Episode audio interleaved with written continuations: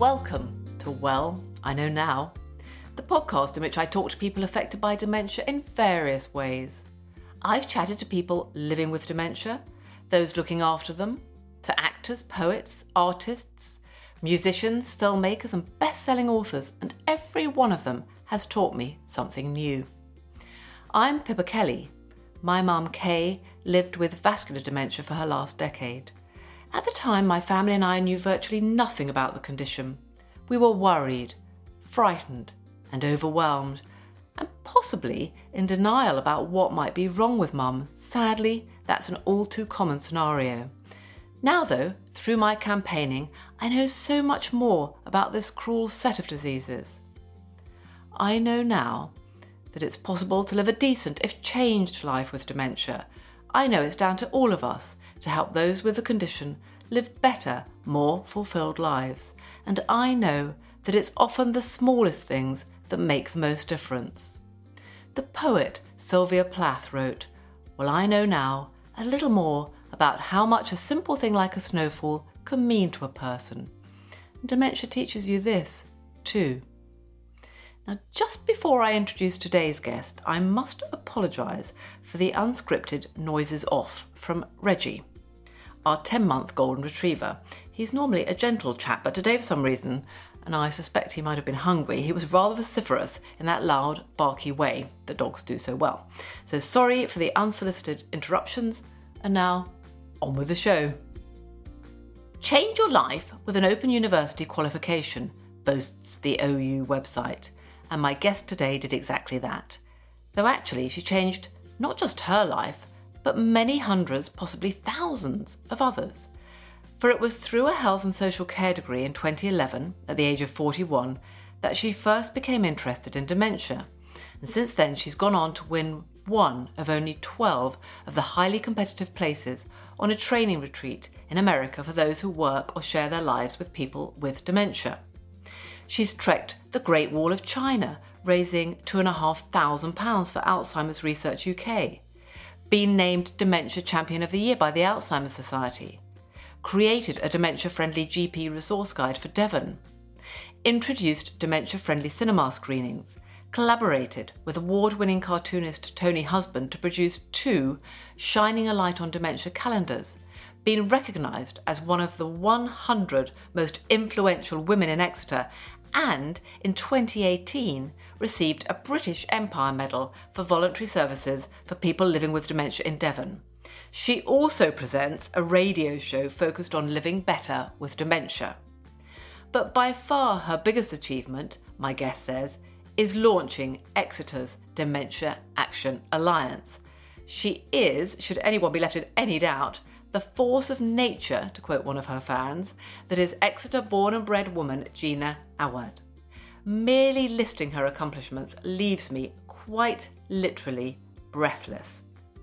Later this year, in June, her book, United Caring for Our Loved Ones Living with Dementia, once again written in collaboration with the cartoonist Tony Husband, will be published. What is perhaps even more extraordinary is that Gina's passion and drive to improve life for those with dementia comes not from direct personal experience, but rather from childhood memories of her and her sister visiting care homes with their grandmother, who encouraged residents to engage in the creative arts. What really struck me then, over 40 years ago, was not the residents who were involved with the activities, but those who weren't. I felt a myriad of emotions to which at the time I didn't connect. It wasn't until a few years ago that I realised the impact those residents had had on me. As a little girl, I'd observed and identified with their sense of disconnectedness, fear, and vulnerability, and their isolation and loneliness never left me. Now, everything Gina does is about making a difference for those with dementia and their families. I want people to feel included and understood, she says, and to be treated with compassion so that they can live a meaningful life. So, Gina Awad BEM, a very, very warm welcome to Well, I Know Now. Wow, Pippa, that's quite scary listening to that. Um, I, I, thought, is that really me you're talking about? Unless you're doing a very good sort of imposter impersonation, I think it is. Oh, thank you for having me on um, your wonderful podcast. It's a pleasure. I've been looking forward to our, our chat a lot, and I was fascinated by that last bit about you watching your grandma in the care home. So, can we travel back to then to start off with? That's mm. a few, just a few decades ago when you were it that is. small yeah. child. And I know you were visiting with your much loved sister Heidi and with your grandma. So, just describe in more detail what your grandma, I think, sort of did with the residents and what you saw and, and, and how this had such an impact on you. Yeah, it's strange. I, I, remember it like it was yesterday, as in going into care homes, and it was sort of 42, 43 years ago now. And I remember a big table and her doing creative arts with the residents. I remember being aware that there were people engaged, but what struck me most, Pippa, was those that weren't. And those that weren't, and this is, you know, no disrespect to care homes because there are amazing care homes everywhere, all around the world. But back then, being so long ago, there mm. were many residents that were sort of sat around the periphery of the of the lounge with a blaring TV, mm. looking disconnected, looking frightened. And from my perspective as an eight year old, yeah, frightened. Mm-hmm. And I just remember feeling that. And I think it, it, just sat with me. It didn't stop me going into other care homes. I, I, felt an affinity. I felt like it was a place and space that I really wanted to go to. And I enjoyed those visits. But that stuck with me. And I wasn't able to sort of articulate that or even identify that as something that was pivotal in the work I was doing until probably about nine years ago when somebody said to me, Gina, what drives you? Mm. What drives you? Mm. And I thought at the time, well, yeah, just helping people with dementia and people's voices heard. And then I actually sat down one day with a pen and paper and I started reflecting on my life. And I, I love to reflect. And I'm a bit of a lifelong learner. And it, it was that that struck up. And I thought, wow, it was that. That that mm. was it. I remember the vulnerability or feeling a sense of vulnerability from from those residents. Mm. and it felt wrong. I'm not saying it was wrong for them to be vulnerable. They were vulnerable but it felt that there was more that could be done and more for them to be and not just sort of left there. They were just disengaged and i just felt that there was more to this. And then of course i started my degree yes i was going to come on to that of course but I thought that was fascinating the way you hadn't even kind of clocked the connection yourself. It took somebody to, because I think you were quite often asked, because it's quite unusual actually, you were quite often asked, you know, have you got a family connection? And I find that a lot of people I meet, there is a personal reason. There is for me, it was my mum, there is for, you know, you and I know a lot of people in common, and a lot of those people, there's a family member, and there's a very obvious kind of link really to what we do. But with you, there wasn't. But when I, I thought to myself, and I don't know whether this is true, and I don't in any way wish to infantilize older people, but I have noticed myself, I'm a great believer in intergenerational projects, and there does seem to be a very good connection between older people and very young children. Mm. And I think perhaps the vulnerability of a young child, you know, you can be quite dependent on other people and when you're in a care home, obviously, you, especially if you've got dementia, you can have to be quite dependent on other people and on other people's kindness and their perceptions. And maybe you picked up on that as a young child. I don't know, but I thought it was really interesting that it was so young. Absolutely. It's the vulnerability that I believe that mm, I mm. was tapping into because you know, we're all vulnerable. I'm aware when I'm vulnerable and I know what it feels like to be vulnerable. And I kind of feel sometimes I'm maybe a bit self indulgent. But then, in order for me to share my vulnerability, which I have done with people, mm. it often enables them to share their vulnerability. Oh, so the connection absolutely. of intimacy is so much deeper and therapeutic and cathartic in, you know, in both ways. Absolutely. I listen to a lot of podcasts now and I've so enjoyed doing my own podcast. And I think one of the things is that you've got to be honest, which is one of my sort of modus operandi. Know everything I do about dementia actually. I'm very honest with people about what I perceive as my failings, where I feel guilty about what I didn't do for my mum. And I think there is something about that. You're you're exposing yourself a bit, aren't you? And in so doing, other people feel more secure with you. It's very interesting phenomenon that. Mm. And it's just so interesting, you know, talking to you now and thinking back that obviously, and this is not about an ego boost for me, but there was something within me that mm. really, really connected mm. from a very, very young no, age. Definitely. And I think that's absolutely lied dormant in some ways. And mm. I think when I started counselling and training as a counsellor, mm. it was that that sort of was the early sparks of it. And then mm. since then, it's it's kind of been like a domino effect in so many ways. Yes, because you trained as a counsellor and then you did a six year Open University degree. And I think mm. it was the third module, I don't know what stage of the degree that was, that involved the dementia care. So, yes. what did the module actually sort of show you and teach you about dementia care then that really began to resonate with you?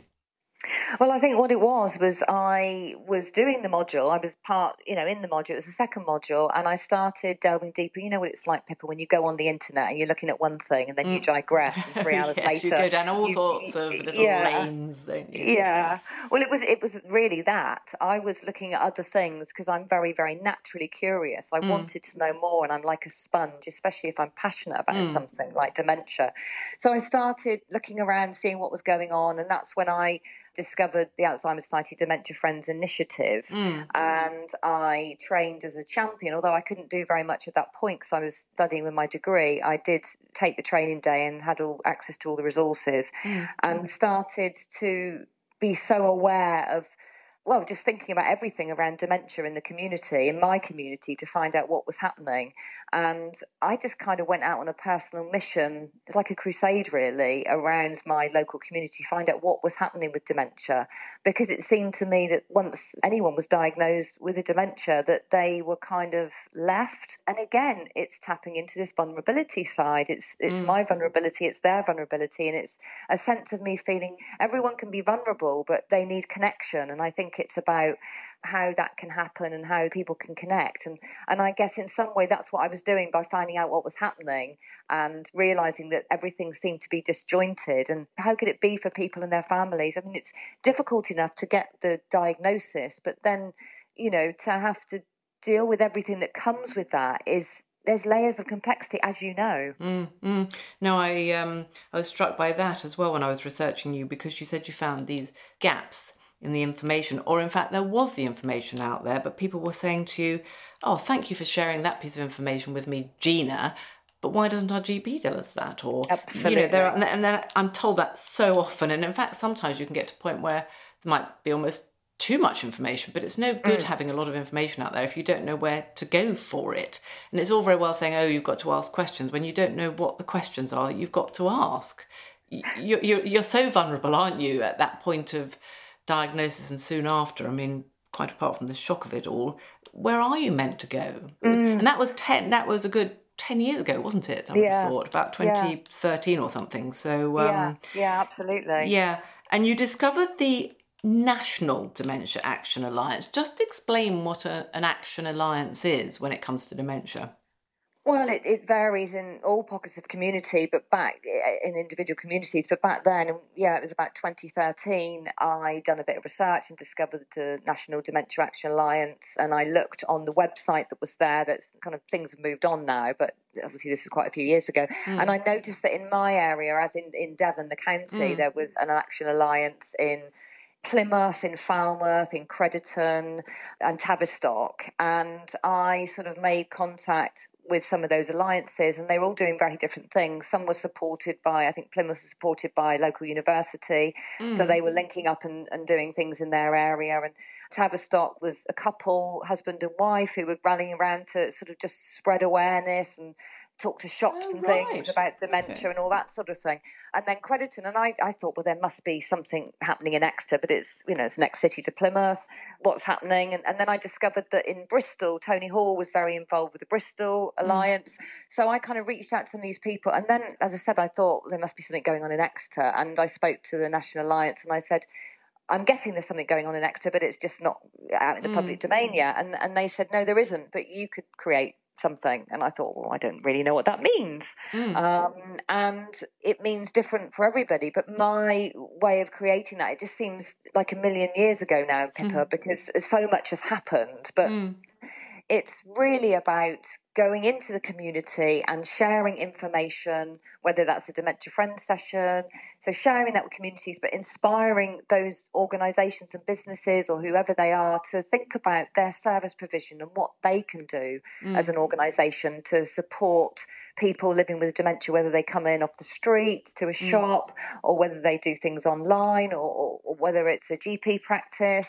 And it might be simple things like wearing a Dementia Friends badge if they've had a Dementia Friends session. I know things are changing there nationally, but that's one of the routes. It might be if it's, you know, a bank, if somebody's diagnosed with dementia, how that's kind of flagged up. I mean, it mm. might seem obvious that if somebody has dementia and they're with the bank, that the bank staff would know that. But if they don't understand about dementia, how are they going to behave or be mm. with the person that's presenting with some behaviours which people are struck by and aren't really sure what's happening. Mm. So there's lots of ways that we can progress things, and everyone's unique. And I've kind of done it to begin with, Pippa, is in a voluntary capacity for several years. I don't quite know how I did bringing up a sort of teenage son and, and, and working and studying. No, I was just about to ask you that. Did, did you sort of do all this yourself? Did you go into the banks and the you know, wherever you might go into the shops, into whatever it was, did you just sort of put in the um, the leather on your feet? You know, did you walk around doing it yourself, mm, or, or, did yeah. you did you get other people to help you, or how did you actually practically go about doing it? Given that you had, yes, how old was Alex then? Oh, he was he was sort of teenager, but he had his own sort of difficult emotional problems and things like that. And growing up as a teenager and doing his GCSEs was difficult. Mm, so he mm. was around eleven at the time. He's twenty two now. So yeah, and you know, and doing the degree as well. It's it. I, when I look back, Pippa, I really don't know how I did it to be honest. but going back to the leather of the shoes, it was literally that. So I would speak to organisations and just say, "Can I sort of share information about dementia, and some people would shut the door because this was going back 10 years ago and say. Takes some nerve as well, you know, it's almost like mm. cold calling, isn't it? So are you sort of generally quite a, an upfront person? Have you got a bit of, um, you know, courage? Well, interestingly, what is quite fascinating, this is again something I've learned over the years. I'm actually quite introverted, Pippa. Mm. But if I shared that with people, their perception would be, no, you're not. That's rubbish. You're mm. absolutely as hmm. extroverted mm. as they come. But I'm not actually. I spend a lot of time reflecting and being hmm. within myself. But when it comes to a calling, which I feel hmm. this is, it's like I am, as, as people have said, a dog with a bone. And, you know, because it's a cause, if it was something about myself, it would be another story. I wouldn't be able to stand up and wave that flag and crusade. But because it's this, and I know how important it is, and I know how high up the agenda it should be, I wasn't backing down. I was just going forward. And as I said, the door was shut in my face a lot of times. And mm. yes, there were moments where I thought, oh, I can't do this because, you know, I'm, I'm annoying people now. I'm mm. frustrating them because I keep waving the flag and stuff like that. And then I thought, no, when I sat back and reflected, I thought, who am I doing this for? I'm doing this for the people. I have to continue doing this for the people because this is what I want to achieve for them. Had you begun to know several people living with dementia then? Yes, some yeah, I mean, there was a lady who, who I've kind of befriended now called Sarah, and I know she wouldn't mind me sharing, but she approached me through a friend um, mm. because her grandmother was actually in hospital and she didn't want to be there, but she needed regular medication, and she wouldn't let any of the staff give her a medication. And, and mm. my friend had uh, three young girls.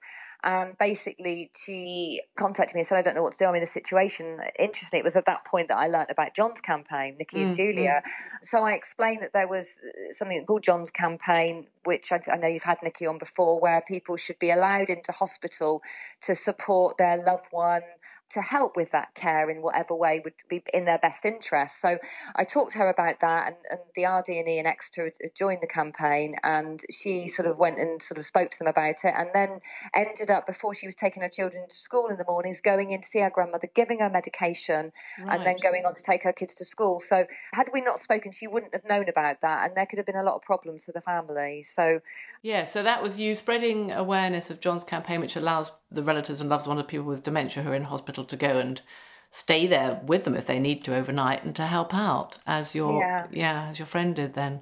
That might seem like something small but for them oh, it's huge. it's huge. No i mean that's kind of the basis of my podcast. A lot of the time these things that seem very small are in fact huge. They make a huge difference. They might be small mm. but they make a huge difference. Mm. also very interesting because um somebody else i've interviewed for this series who said exactly the same to me is a woman called Niamh Condon, who's a dysphagia chef, chef for people with swallowing difficulties. That mm. will include a lot of people with dementia. And she's just like you. She said, actually, I'm very shy and would never have thought in a million years that I would be able to come onto podcasts. She's, you know, been in the newspapers, in national newspapers. She's become known as a very, very good dysphagia chef. And she said, but I couldn't do it for anything to do with myself. I would be mm. absolutely mm. cringing, you know. But I have a passion in my belly about this. Mm. And so, because I have a passion, I'm very happy to do it, which is exactly what you just said. So, that's very interesting. It fires you, doesn't it? I suppose the same for me, really. Yeah, absolutely. And it's, it's just so strange because people see me out in the public domain and think, wow, she's just oozes confidence. But mm. but it, it, it, really is a struggle doing it. I mean, even my radio show, as, as, you know, you've been one of my guests, you know, that is really difficult. And I've been doing that for six years now. Every time, just before I go live on air, the producer's looking at me and I'm going, I'm really scared.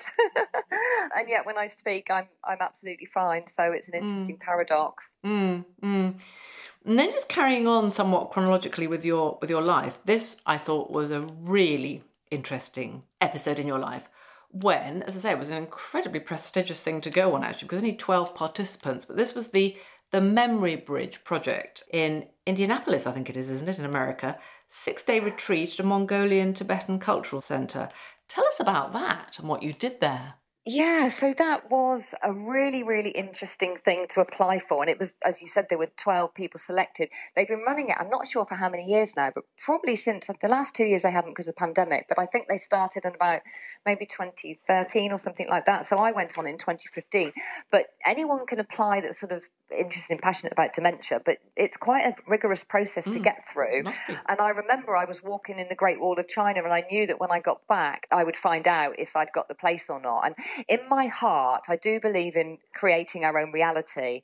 And I just had a real sense that I was going to be fortunate. And I was. So when I got the email saying that you've been selected as one of the 12, I was just absolutely bowled over because it was only six weeks later they want to be going. So I needed to book my flight.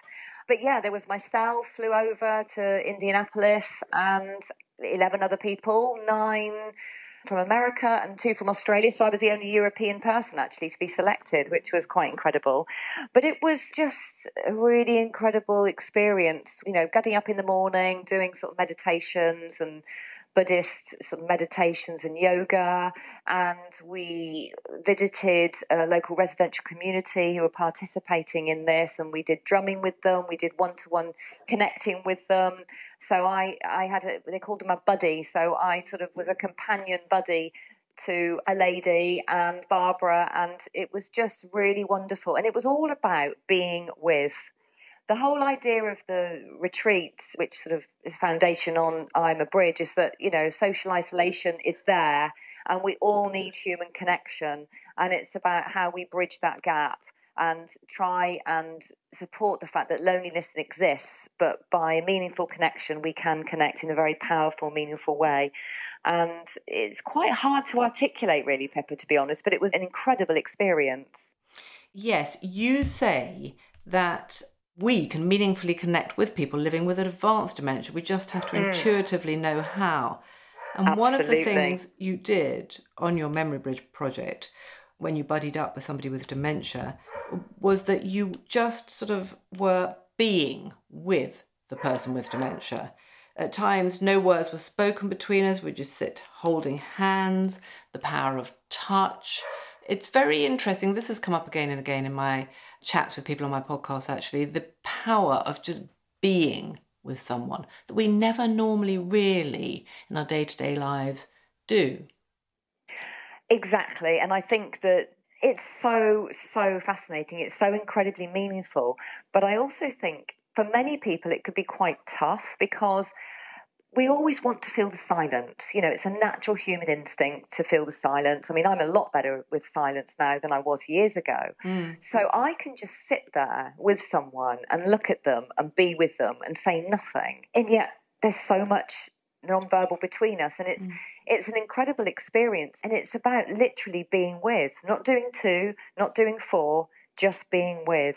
And the power around that, you know, if people get to experience that, is it's really hard to describe. Really, really hard. You have to feel it and mm. be with it. I know exactly. Yes, it is. It is extremely powerful, and I know that um, at the Memory Bridge there was a lot of the philosophy that sort of sat behind it was related to, and I probably would pronounce this lady's name wrong, but it's Naomi Feil or yeah, Naomi Feil. Yeah, but, absolutely. Yes, who who does a sort of validation therapy, I think she calls it. And of course, mm. you are validating the sense of self of the other person, you know, their worth, their self, Absolutely. their identity, all these things that one might begin to lose in the more advanced stages of dementia. So I can see why. And in fact, there is, isn't there? I think you alerted me to it, and I have seen it before. When I watched it, I thought, yeah, I have seen this incredible, powerful piece with Naomi and mm. um, a woman called Gladys Wilson on YouTube. And so if you just Google Naomi Feil, which is F E I L, and Gladys, I think it will just come up. And you can see Naomi sort of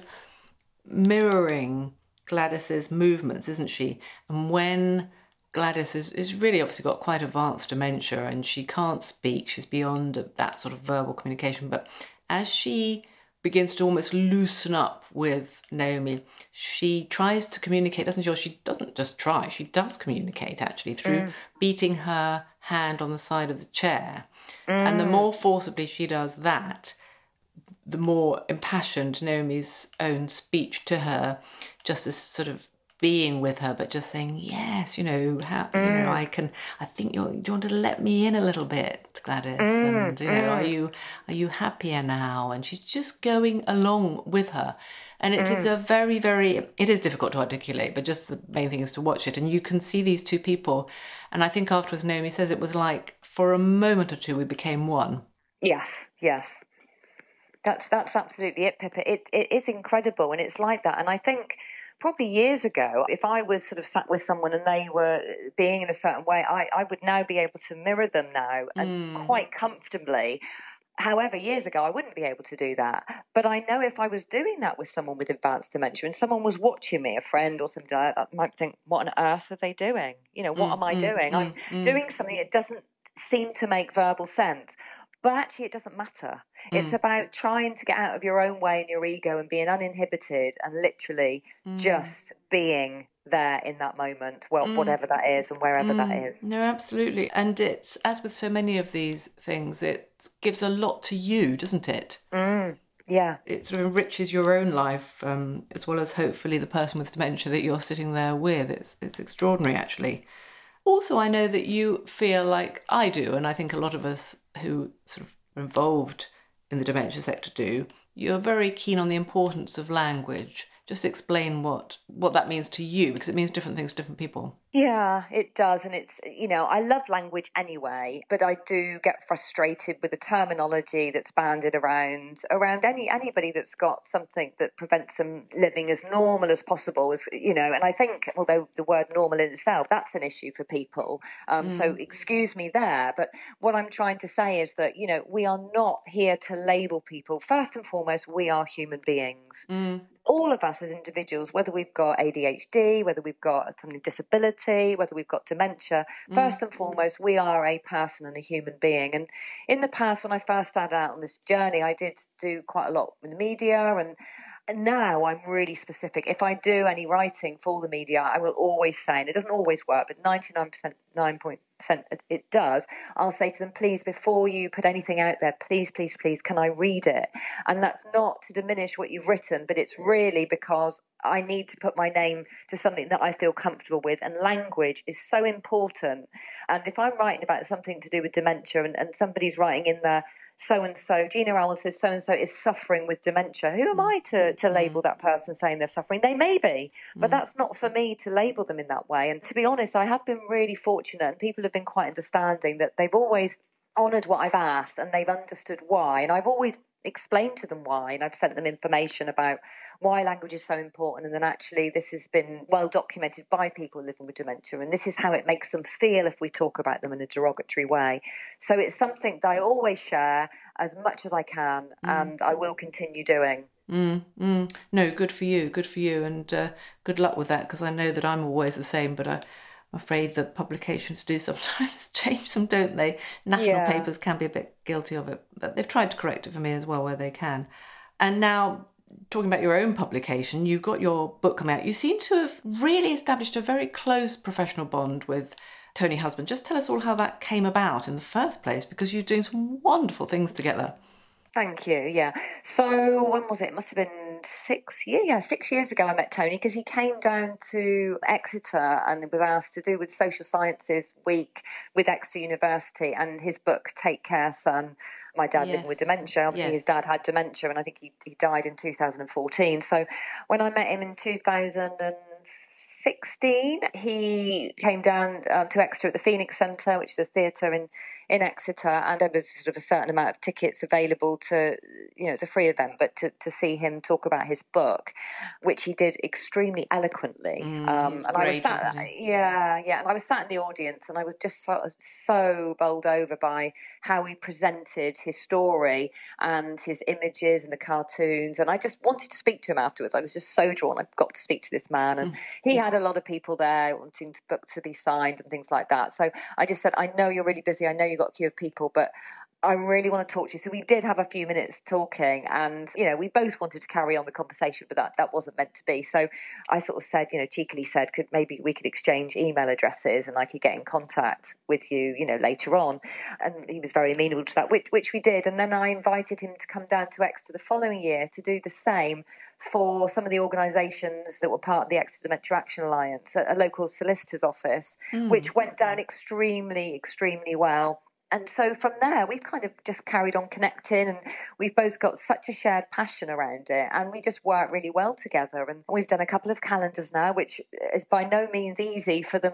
People see them at the end result and think, "Wow, this is amazing," but it takes a hell of a lot of organising Oh, to, absolutely. to to get to get those to come about, and and to and fro with us about images and how Yeah. I want to capture certain things, and you know sometimes there's some gentle disagreements about what I see and what, and because I'm always thinking about other people what they are seeing, not just what Mm. I'm seeing, and what important messages are there to get across. So yeah, but obviously the most exciting is our book that comes out in June.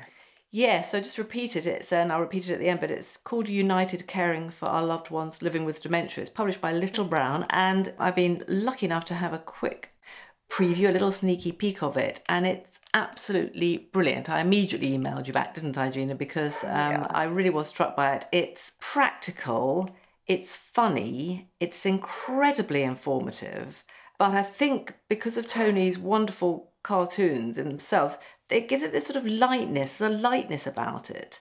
So the important messages, which are very important, all around all sorts of things actually, family carers having their own time, having enough support, the changing relationships that there can be between spouses, between adult children and parents, the progression of the condition, the sense of empowerment of a person with dementia when they can actually help to raise awareness when they become champions. There are so many messages within, but it's just so easy to read. It's a delight to read. And then you think, actually, that was really interesting as well. And, you know, so it makes you think.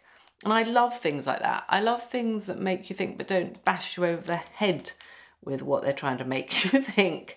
So I thought, I think it's very good. And I, you know, wish you lots and lots of luck with it. But I don't think you'll need my wishes of luck. So I think it will do extremely well. I hope it does. And then I think, sort of finally, just tell us about how you came to get your radio program, which goes out, I believe, correct me if I'm wrong, on a Saturday. Is it a quarterly show on goes out on a Saturday? It's when there's a fifth Saturday in the month. So it's only about four a year, so it's not many. So I connected with a lady when I started on my drive and passion for making a difference for dementia. I sort of contacted Phonic FM, the local radio show, and explained that I'd love to be a guest on the show to just sort of, again, wave the flag and just talk about my desire to make an aspiration to make a difference. And when you email the, because everybody that sort of is on the show, you know, all the presenters, we're all volunteers. So it was just sent out to a generic email, and then whoever wanted to come back to me, one of the hundred presenters would do, and or a few of them would, or whatever.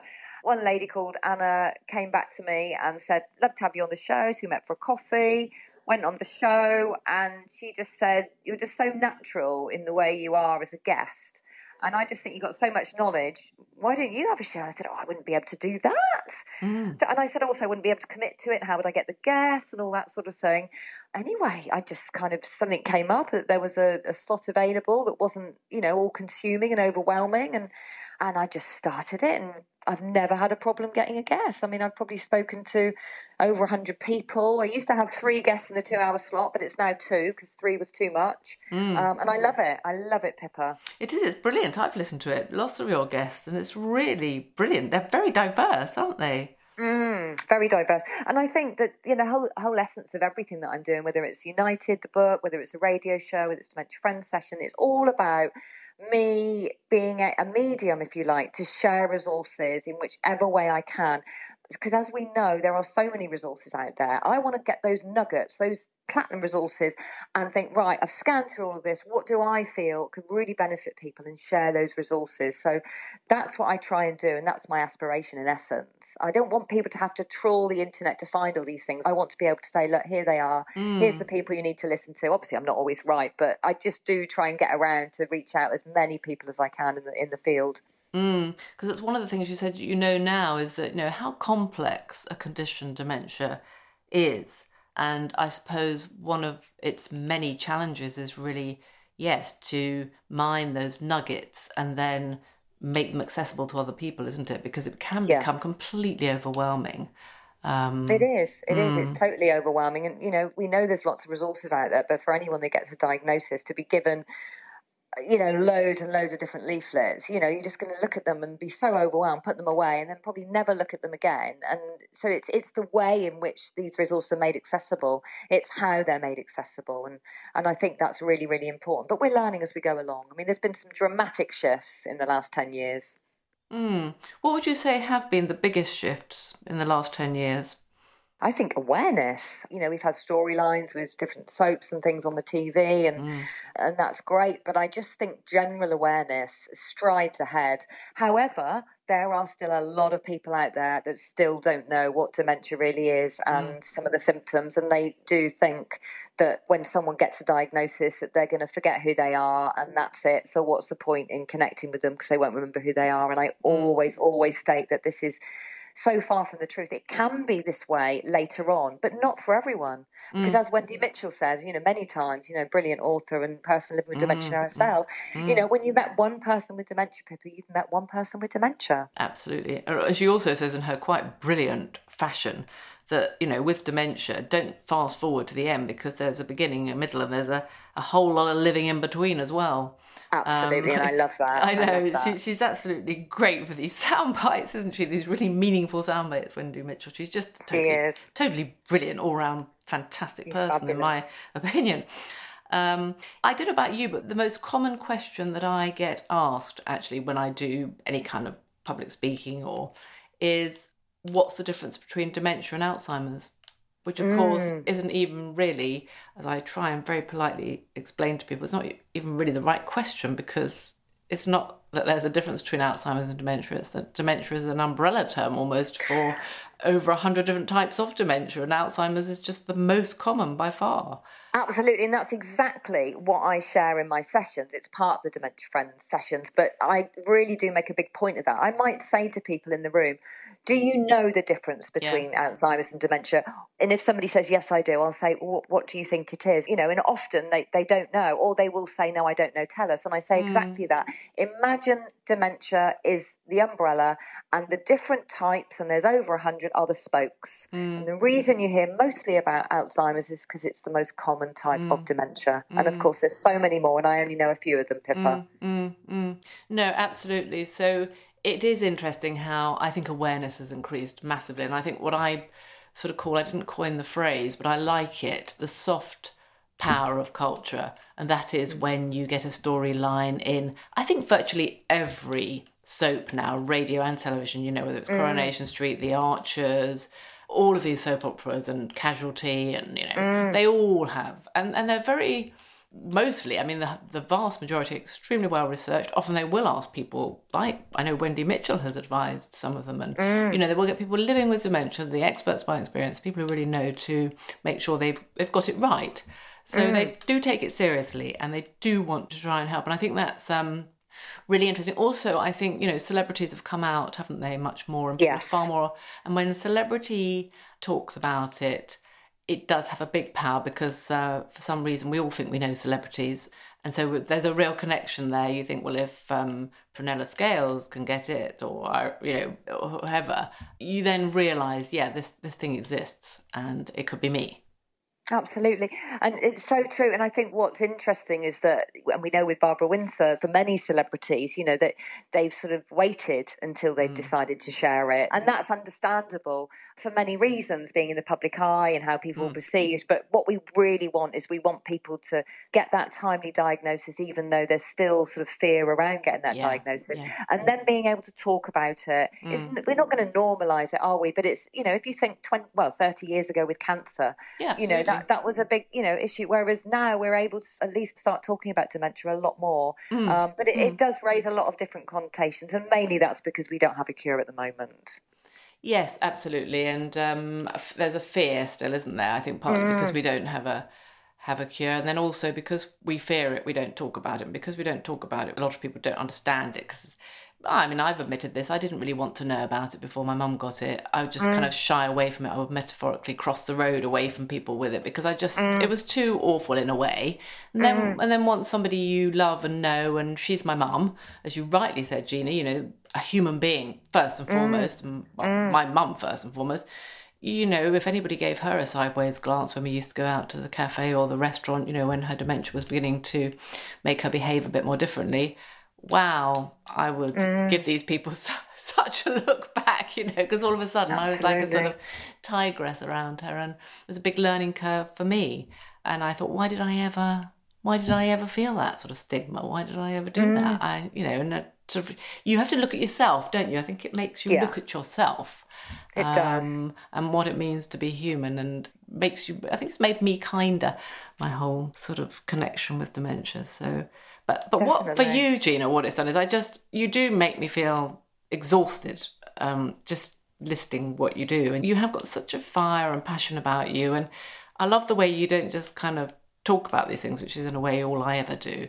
You really get out there and do things like you know you're such a doer, and nothing's going to stop you.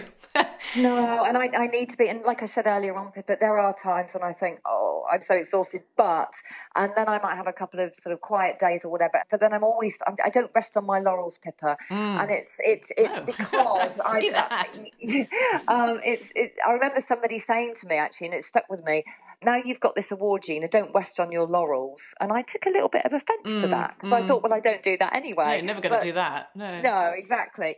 But interesting perspective because obviously some people do. But I am just so passionate, and I don't know where my journey is going to lead next. But I can see myself working with families at literally grassroots. So even being sort of a, a companion for people with maybe moderate dementia that are living at home, where the families need that respite to go mm, out and have a day to themselves and be able to support them. But also, I'm just about to come to the end of a coaching diploma. So, and with my counselling background, I can use those skills which are transferable and help support the families as well as Brilliant. signposts and things. So, Brilliant. that's my kind of aspirations. Well, best of luck. Um, Thank you you're so doing much, a fab- fabulous job, and just keep doing it. Keep going out there. Keep you know your lifelong learning, and um, just keep going for it, and never rest on your laurels. No, I won't. Thank you, thank you, oh, Gina. thanks, Pippa. Thank you. Gina Awad is, to quote her, like a dog with a bone when it comes to shining a light on dementia. Her passion, even down the line from Exeter to Sussex, was palpable. This is even more extraordinary when she admits that she wouldn't possess such boldness or nerve about anything to do with herself. It's because she knows how important her cause is, which reminds me of my earlier guest, Niamh Condon, whose natural shyness was overcome by her drive to create nourishing, appetising food for those with swallowing difficulties. I understood completely too Gina's wonder at the power of just being with someone, not doing to or doing for someone else, but simply being with them. Not to, not for, but that wonderful word with. I love that. Many of my guests have high levels of empathy, no one more so than Gina, who as a little girl identified with the vulnerability of the older people in her grandma's care home. She was struck not by those who engaged with the art therapy her grandma was doing with them, but by those who were not engaged, who were disconnected, fearful, and vulnerable. The brilliant cartoonist Tony Husband, a two time guest on this show, and Gina's collaborator on United Caring for Our Loved Ones Living with Dementia, shares her empathy and understanding for those with dementia, an affinity and understanding which, in his case, he channels through his clever and perceptive cartoons. I would urge anyone who feels alone or vulnerable or fearful in their caring role for a loved one with dementia to read this book. It's like a friend, a companion who seems to know what you're going through and is there to help, to simply be with you. Gina knows, as do I, just how very powerful that can be.